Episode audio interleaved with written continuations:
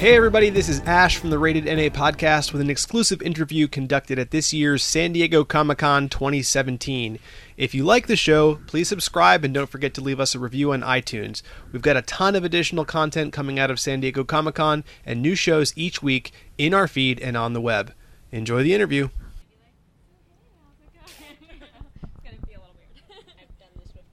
yeah, you've done it a few times. Uh, sure. Hi, I'm Melissa, I'm Christina. and we are here with Marissa Meyer, uh, the author of the Lunar Chronicles, and a new book called Renegades, a duology about superhero teenagers. And we're so excited to have you here on Nerd Appropriate. The Rene- Thank you for having me. So I think the last time you were on our show was right before um, Cress was released, which is the third book of the Lunar Chronicles. So what have you been up to since then? Oh, so many things. Uh, gosh, since Cress, so we've had Cress come out. Uh, I had Fairest, which is a prequel to Lunar Chronicles, and Winter, which was the finale of the Lunar Chronicles, followed by Stars Above, which was a collection of Lunar Chronicles short stories. Um, and then last year we released Heartless, my first standalone novel about uh, the origin of the Queen of Hearts from Alice in Wonderland. And I also recently released uh, the first Wires and Nerve graphic novel, um, which is set in the world of the Lunar Chronicles, but uh, takes place after the end of winter and follows Iko, the kind of favorite android sidekick, as the main character. Very cool. And you say the first of the graphic novels. So how many are we looking at here? there will be two. There will be two Wires and Nerve graphic novels. The second comes out uh, next January, 2018, and that will be the end of that story. Um, but I have had so much fun writing these that I would love to write more graphic novels in the future. So we'll see. Now, and Wires and Nerve was your first try at graphic novels, something different than a novel. So, like, what was, I guess, interesting or really fun about writing that style? Oh gosh, it was so different from writing a normal novel. Um, it's a very, very different way of thinking about story and uh, how to convey, you know, the story that I'm trying to tell. Um, how do I work this into a script format? How do I break up the action um, into this visual format, thinking panel by panel? Um, and then once I would have an idea of what I needed each panel to look like, well, okay, how do I convey that to the illustrator? How do I want the illustrator to convey that to the reader? It was just a very, very different process of thinking about story. Um, but it was wonderful, and I loved writing it, especially about the Lunar Chronicles, because I already felt so familiar with this world and with these characters. Um, and I had thought that I was done with this world after I finished Winter, uh, which was very bittersweet and sad. And I, I, spent so many years of my life with these characters that I, I, was sad to say goodbye to them. So I had a lot of fun going back into Wires and Nerve and getting to hang out with them a little bit longer. Well, saying goodbye to the Lunar Chronicles and saying hello to the characters of Wonderland, that was a good transition for you, also.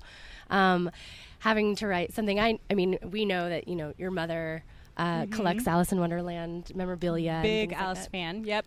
Um, being able to dive into that world, like, can you tell us a little bit about the excitement and, and, and fun about being able to kind of, I mean, a world where literally the impossible can happen? no, I loved writing Heartless. It was a little intimidating because obviously Wonderland is such an established world, and people who love Lewis Carroll's Alice in Wonderland, they really, really love it. You know, you get very passionate readers. Um, and so there's an intimidation factor when you're taking something that is so widely beloved and appreciated um, and trying to make it your own. Um, but I, I really enjoyed writing it. It was kind of, I think of Heartless as my palate cleanser book after the Lunar Chronicles. Um, because whereas the Lunar Chronicles is science fiction based, and I had to uh, do a lot of research and, and work to try to make it plausible and you know that there might maybe be a scientific reason for this thing um, or, or to really set up the world of the technology and things like that. With heartless like you say the impossible can happen. Um, and so in this in heartless it was much more about trying to push my imagination to the limits um, letting myself just be nonsensical, be whimsical, um, and not put any boundaries on on the story and on the world, which was so much fun as a writer. And speaking of pushing your imagination to the limits, did that open up your mind a lot to uh, writing a superhero, supervillain book? Because then you could just make up any sorts of powers you wanted, and it, it really kind of fueled that, and it made a good stepping stone to get from fairy tale, lunar chronicle, science fiction to superhero. yeah, we're definitely moving away from the fairy tales with renegades. Um, but it's funny, you know, you would think, and I certainly thought going into writing a superhero story, um, like you say, you know, there's so much you could do with any powers. Make up your own powers. It's the the limit. You know, it's limitless. I found that that is not so much the case. Um, there is truly nothing that hasn't been done out there. Um, and that was maybe one of the most frustrating things about writing a superhero book because you try so hard to be original. But in order to be ri- original, truly original, you just have to be bizarre. And that's not really what I was trying to accomplish. Um, so I ended up incorporating uh, a lot of classic superpowers, but attempting to kind of put my my own spin, my own twist on them, um, and then just really focusing on the characters and writing characters that I hope readers will enjoy and that readers will think will are fun and interesting and and aiming for originality in that way. So I know that there's an excerpt that just came out, um, and I read a little bit about it. And you kind of start by um, the preface of, you know, in the future, um, people with powers or abilities or gifts or however we want to call them um, are shunned from society at this point and they have become witches and demons, freaks and abominations. Um, have you? What kind of research did you do for this book? And um, like, I mean, did you? I mean, did you watch a bunch of superhero movies? did you read a bunch of comic books? I know, um, like you were a fan of Sailor Moon, and and they all had powers, and um, so that was really fun. But um, I, I just I get really excited about it because of this notion that like having abilities isn't always the best thing, and how other people can look at you. So I just was curious, like where that inspiration came from. Yeah, I feel like I have been researching for this book since I was maybe like eight years old. um, my brother was really into X Men, so that was my first um, foray into superheroes, and I loved them from the start. Uh, of course, you mentioned Sailor Moon. I was a huge Sailor Moon fan. I was totally obsessed as a teenager. Um, and then going into day, I mean, I, I love all of the the Marvel. I love the Avengers movies. I love the Spider Man movies. Um, I can't get enough of it. So. Uh, it wasn't really so much a oh I'm writing a superhero book I'd better like learn the genre it was just already something that I was really in love with That's very cool. And I, reading the excerpt, I kind of saw a little bit of the X Men influence with the character Nova. I was like, mm, okay. with the the she had a touch to use her powers. oh and just that that little i was like oh, it's kind of like rogue. Yeah. Um, and i was just wondering if there were any other inspirations besides your typical comic book or superheroes out there for the different powers that they had or the costumes that you created? Like did you pull from other sources other than just this genre? Good question. Um, I think a lot of it is kind of just vicarious fantasizing. Um, Nova, she has kind of two powers that are interlinked. On one hand, she can touch people and put them to sleep. Uh, on the other hand, she never sleeps herself. Um, and that was totally vicarious leaving because I feel like if I never had to sleep, I could get so much done, um, which is probably a really unhealthy way to think about sleep. But um, there was a number of characters like that that I was like, this would just be really, really cool. Um, so I was definitely drawing inspiration simply from my own fantasies and daydreams, which I think is a lot of what the superhero genre is about in general. Um, this idea you could have extraordinary powers and use them um, whether to you know conquer the world or to save the world. Um, I think we all that's a, there's an appeal to all of us in that. Um, so two things. One, um, I I want to piggyback on that and and um, jump on that. A game that my husband and I play uh, constantly is the "Would you rather" game, like having a superhero power, but at the detriment of something else. And one of the powers that I've always wanted is to be able to read other people's minds. But really, oh yeah. Think But about that. I know, I know, but I think it's because I'm constantly worried about what other people are thinking. and you think that being able to read their minds would help? Yeah, okay. I see the po- I see the problem in this. Um, but I do I like so for example, as you were saying like Nova has this power to put people to sleep, but she never sleeps herself. Um, what superhero power like for the ability to read minds, but every time I did I would lose a memory of my own. Um, like these are like kind of the like the conundrums that, that, that I always think about, like, oh, the ability to fly, except you could never have a graceful landing, or you or never be able to land properly and break something every time you did. Um, what superhero power would you have, and at the detriment of something else? Oh gosh, um, I- this is the sort of power that one needs preparation for this sort of question. Um, I have no idea. Um, obviously, flying is. I mean, everyone says flying, but that's because we all want to fly. we all secretly, desperately want to know how to fly. Um, but at the detriment of, of what would you say, of never having a graceful landing, eh, I could live with that. I think. That's a good one. And the other thing I want to say is, um, throughout all of your books, I have loved that the women that, and the young women that you write about are all smart, inventive, resourceful, and intelligent. Um, even even the meek and mild characters, like Cress, for example, is a genius, and she you know she can hack any computer in the entire universe, um, and I think that's amazing. Um, is there inspiration for that? Um, in your own life, and, and, and even maybe like perhaps is that something that you want to like teach your daughters? Oh, absolutely. Um, I think, you know, particularly with superheroes, um, I it wasn't really until I discovered Sailor Moon. I loved the idea of superheroes so much, but as much as I loved the X Men or I loved, um, you know, these other uh, stories.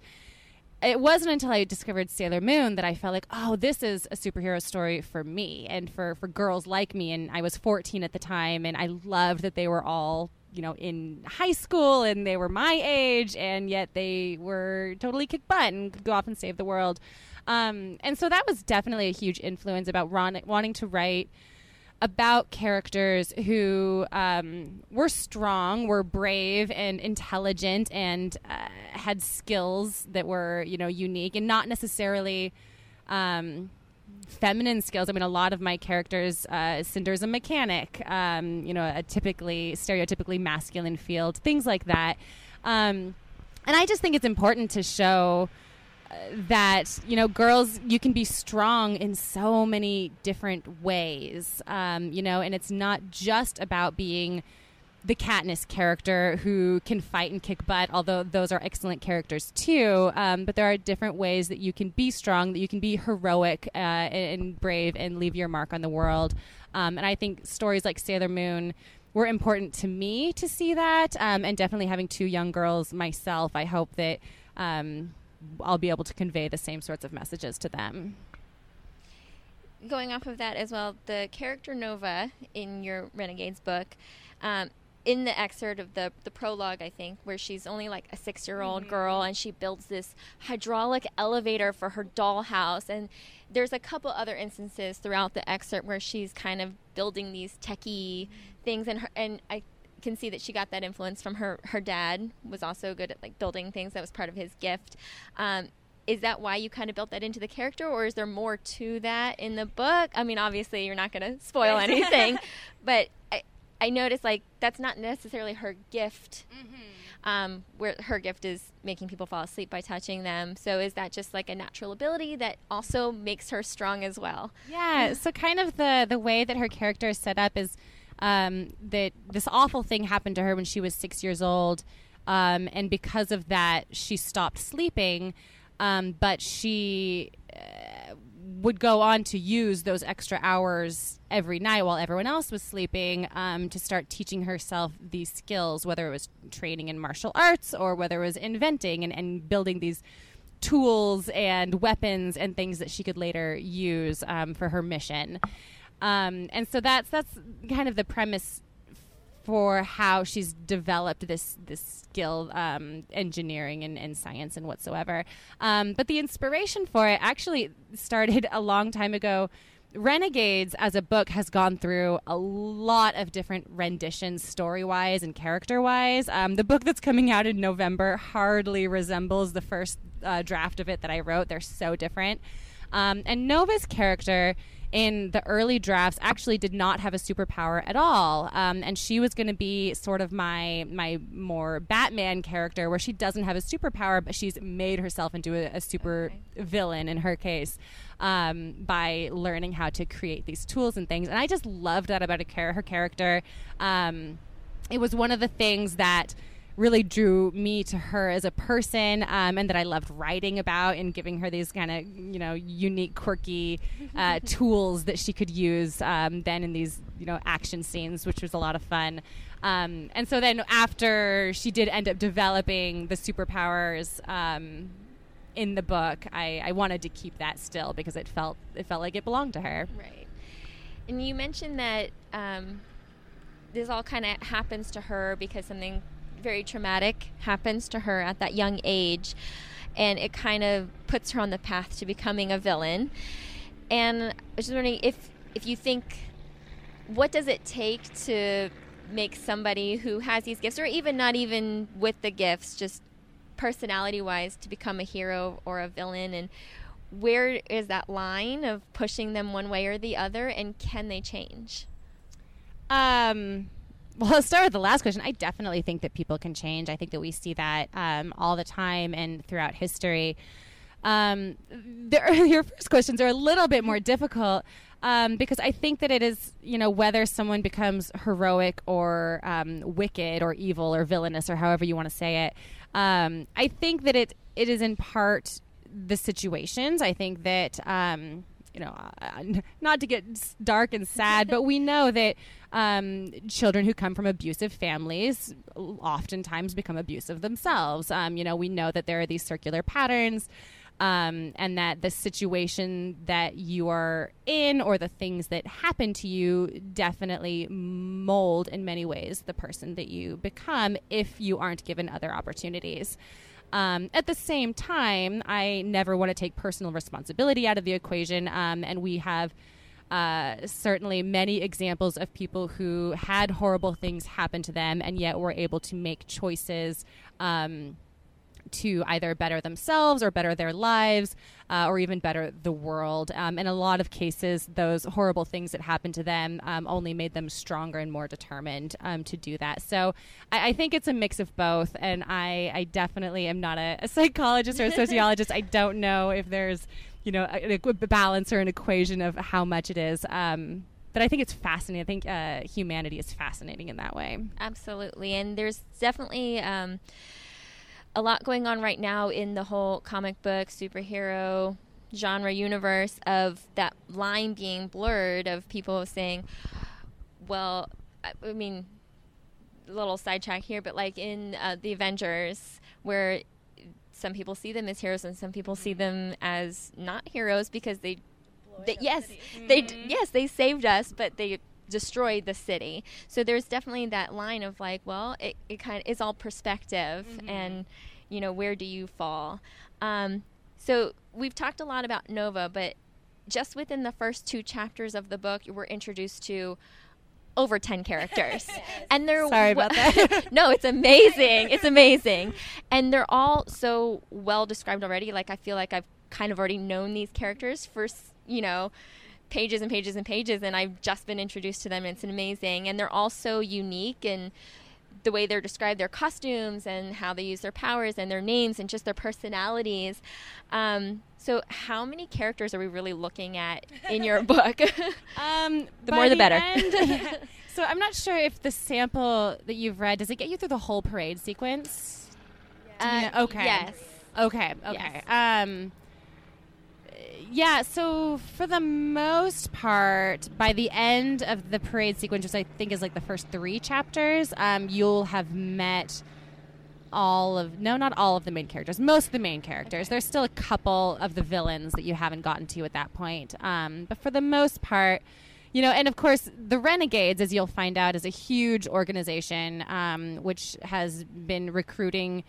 Uh, prodigies in the world. People with superpowers are called prodigies. Um, and so they have hundreds of renegades. And so you'll see scatterings of, of more superheroes and, and little bits of their powers. But for the most part, um, you get to meet most of the main characters within the few, first few chapters.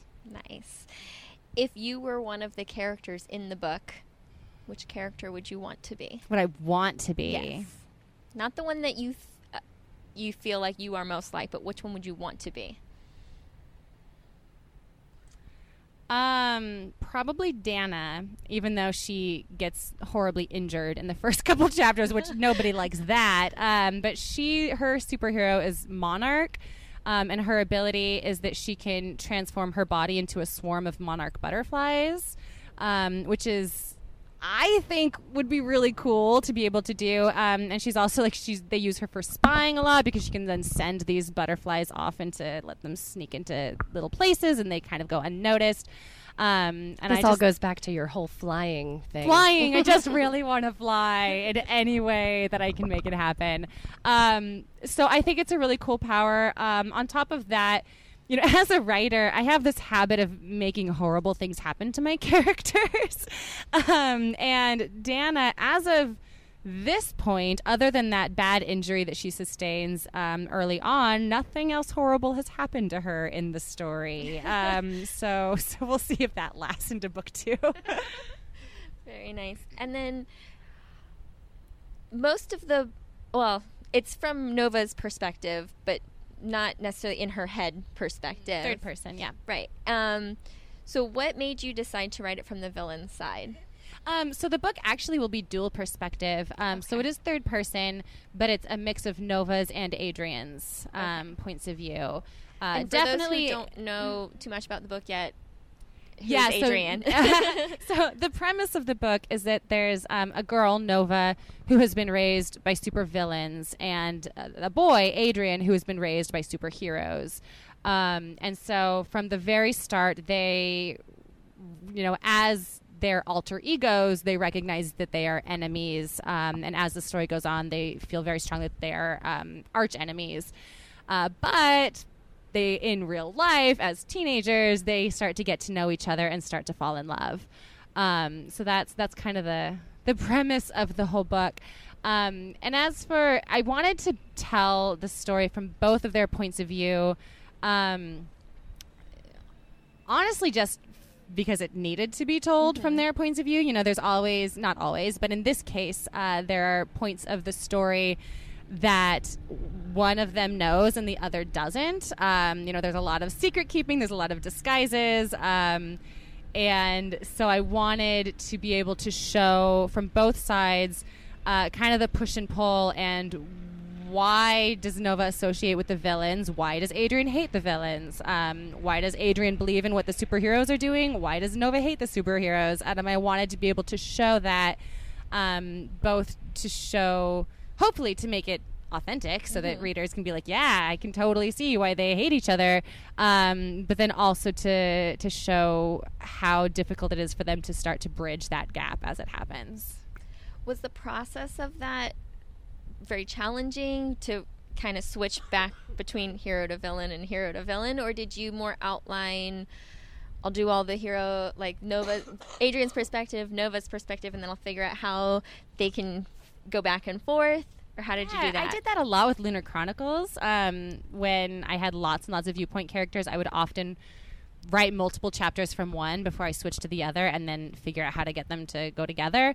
Um, with Renegades, it was much more a lineal thing. Um, mostly directed by the plot um, and so I, I just kind of wrote it chronologically and as i was going had to determine okay sh- whose perspective should this chapter be from um, and there were a couple times when I would write a chapter and then later go back and no, it really has to be from Adrian's perspective and, and rewrite it.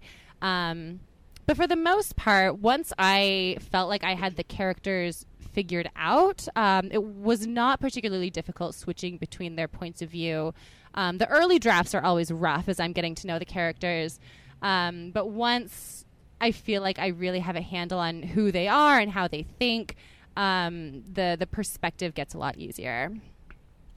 Cool. I can't wait to read it. and it it uh, comes out in November, book one. November 7th, I so think. exciting. We're going to finish off with a couple would you rathers. Um, would you rather want the power of telepathy if every time you used your power, the person you're using it on uh, blurted out one of your secrets? Or would you rather start. I have no interest in telepathy whatsoever. Okay, would you rather then have the ability to shapeshift into animals if every time you used your powers you permanently retained one of the attributes of that animal? um, well, I would go with that one. Um, although I'm curious what sort of attributes we're talking. Like, do I suddenly have paws, things like that, A or tail? is it more like like you so now you have heightened sense of smell? Like that wouldn't be so bad. Right. They wouldn't always be bad attributes to have. kind of like win-win Yeah. sometimes. But at least you could, with that power, you could decide to not use it. Like if you got to a point where, like, okay, I have enough animal attributes, I'm going to knock it off. Um, whereas, I don't know. I guess it depends on the type of telepathy too, because some, you know, sometimes you can control it, and like now I'm going to read this person's mind, but then there are other characters who are just constantly bombarded with people's thoughts, and I think that would be horrible. Right. You'd want like just get out of my head. I don't want to hear you anymore. and then uh, would you rather have the want the ability to communicate with animals if you forgot one word of the English language every time you use that? So you could talk to animals, but then you would start to forget English. Or would What you about other li- human languages? Ooh. Can I become bilingual if I try really hard? Probably. W- or would you want to have healing powers like Wolverine, so you could like regenerate myself, and heal okay. yourself? But every time you healed yourself, you grew a random finger somewhere on your body. Uh, we're definitely going with speaking with animals on that one. Random fingers on my body doesn't sound very charming. um, yeah, and I, I mean, there's billions of words in the English language, so you know, losing one from time to time, how bad could that be? yeah, right. And you just be like, you know, that thing. People sure, my editor would be like, "That's the wrong choice, Marissa. You get paid for your vocabulary." I mean, if, if Ariel from Little Mermaid can make up names for things, then thingamabobs and whatchamacallits is totally fine. Absolutely. yes, there you go. Create my own language. Well, it was so great chatting with you. Thank you. Um, Always good to see you guys. You too. And uh, real quick, where can people find you on social media or, you know, books are sold everywhere? Books are sold everywhere. Um, uh, you can visit my website, marissameyer.com, or uh, the official books website um, is universeofmarissameyer.com. Um, and I am on Facebook and Twitter. Awesome. Thank you so much for joining us today. Such a pleasure. you. Thanks so much for listening to our San Diego Comic Con 2017 coverage. As always, you can follow us on Twitter at NerdAppropriate, Facebook slash NerdAppropriate, or email us directly, Matt, Scott, or Ash at NerdAppropriate.com. We're going to be at PAX West in September, and we'll be on a number of panels at the show, so keep listening. Uh, for more information and more details leading up to the event, we hope to see you there.